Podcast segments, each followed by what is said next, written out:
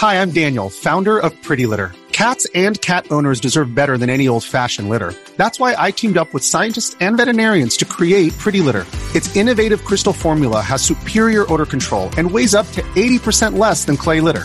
Pretty Litter even monitors health by changing colors to help detect early signs of potential illness. It's the world's smartest kitty litter. Go to prettylitter.com and use code SPOTIFY for 20% off your first order and a free cat toy. Terms and conditions apply. See site for details. Hi, listeners. Welcome back to Motivate, the Motivation and Inspiration Podcast. I'm your host, Dahi D, and today's guest is Dr. Carol Dweck talking about the power of not yet. I chose this episode because to become successful, you need to have a growth mindset. You need to focus on what you can do in the future, not what you can't do today. Don't let what you think you can do today limit what you can do in the future. Instead of seeing every obstacle as a dead end, you need to see it as an opportunity to improve and build yourself up the power of not yet. I can't do it today, but I can do it in the future. That's it for me today. Thank you all for listening. I hope you enjoyed today's episode.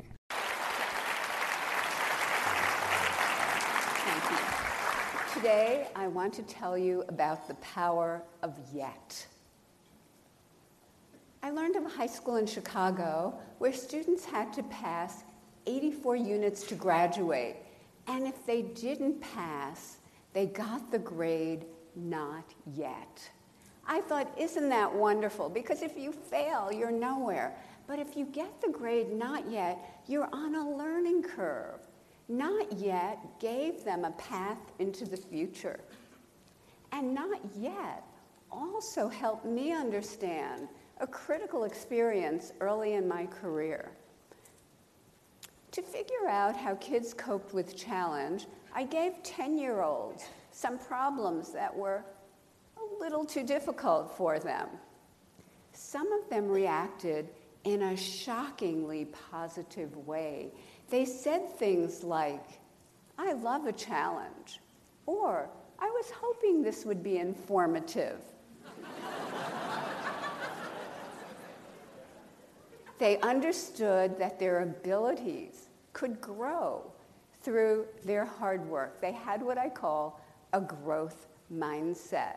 But other children, for them, it was tragic, catastrophic. From their more fixed mindset perspective, their core intelligence had been tested and devastated. Instead of the power of yet, they were gripped by the tyranny of now. So, what did they do next? In one study, after a failure on a test, they said they'd cheat next time instead of study more. In another study, they found someone who did worse than they did so they could feel better. and in many studies, we found they run from difficulty. Let's look at how that looks in the brain. Moser and his colleagues measured from the brain as kids encountered errors. Processing the error shows up in red. If you look at the fixed mindset brain on the left, nothing is happening. But if you look at the growth mindset brain on the right, it's on fire with yet. They're processing the error deeply, learning from it, and correcting, correcting it. So, how are we raising our kids? Are we raising them for now or for yet? Are they focused on the next A or test score instead of dreaming big, instead of thinking about what they want to be and how they want to contribute to society? And if they are too focused on A's and test scores, are they going to carry this with them into the future? Maybe because many employers are coming to me and saying, We've already created a generation of young workers who can't get through the day without an award. so, what can we do? How can we build that bridge to yet? First, we can praise wisely. Our research shows that when we praise kids for the process they engage in, their hard work, their strategies, their focus, their perseverance, they learn that challenge seeking, they learn that resilience. Praising talent, praising intelligence makes them vulnerable. There are other ways of rewarding yet. We teamed up with game scientists at the University of Washington to create a math game, Brain Points. The typical math game rewards right answers right now, but not brain points. We rewarded process and the learning curve, so effort, strategy, and progress.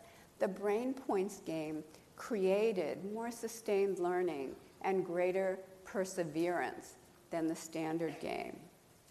And just the words yet and not yet after a student has a setback, we're finding creates greater confidence and greater persistence. We also can change students' mindsets directly. In one study, we taught students that every time they pushed out of their comfort zone to learn something really, really hard and they stuck to it, the neurons in their brain could form new, stronger connections, and over time, they could become smarter.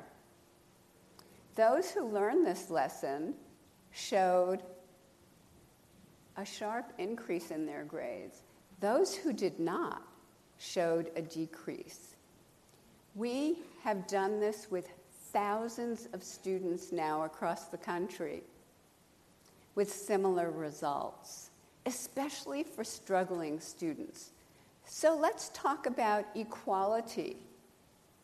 In our country, there are groups of kids who chronically show poor performance, and many people think that's inevitable. But when educators create growth mindset environments steeped in yet, equality can happen. Let me just give you a few small examples. One teacher took her Harlem kindergarten class, many of whom could not hold a pencil for the first month through daily tantrums. She took them to the 95th percentile on the National Achievement Test. That same teacher took a fourth grade class in the South Bronx, way behind. She took them to the top of New York State on the state math test.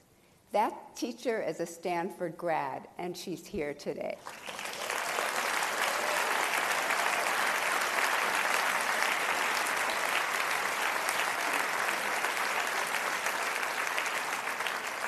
And another Stanford grad, a PhD student, Stephanie Fryberg, now a professor, went back to her Native American reservation in the state of Washington she transformed the elementary school in terms of a growth mindset. That school had always been at the bottom of the district, at the bottom of the state. Within a year to a year and a half, the kindergartners and first graders were at the top of the district in reading and reading readiness. That district contained affluent sections of Seattle so the reservation kids outdid the Microsoft kids.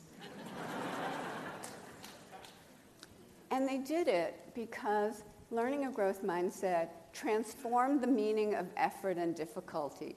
It used to mean they were dumb, and now it means they had a chance to get smarter. Difficulty just meant not yet.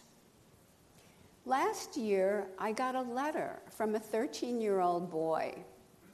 He said, Dear Professor Dweck, I read your book already. I like the fact that it was based on sound scientific research. That's why I decided to test out your growth mindset principles in three areas of my life. As a result,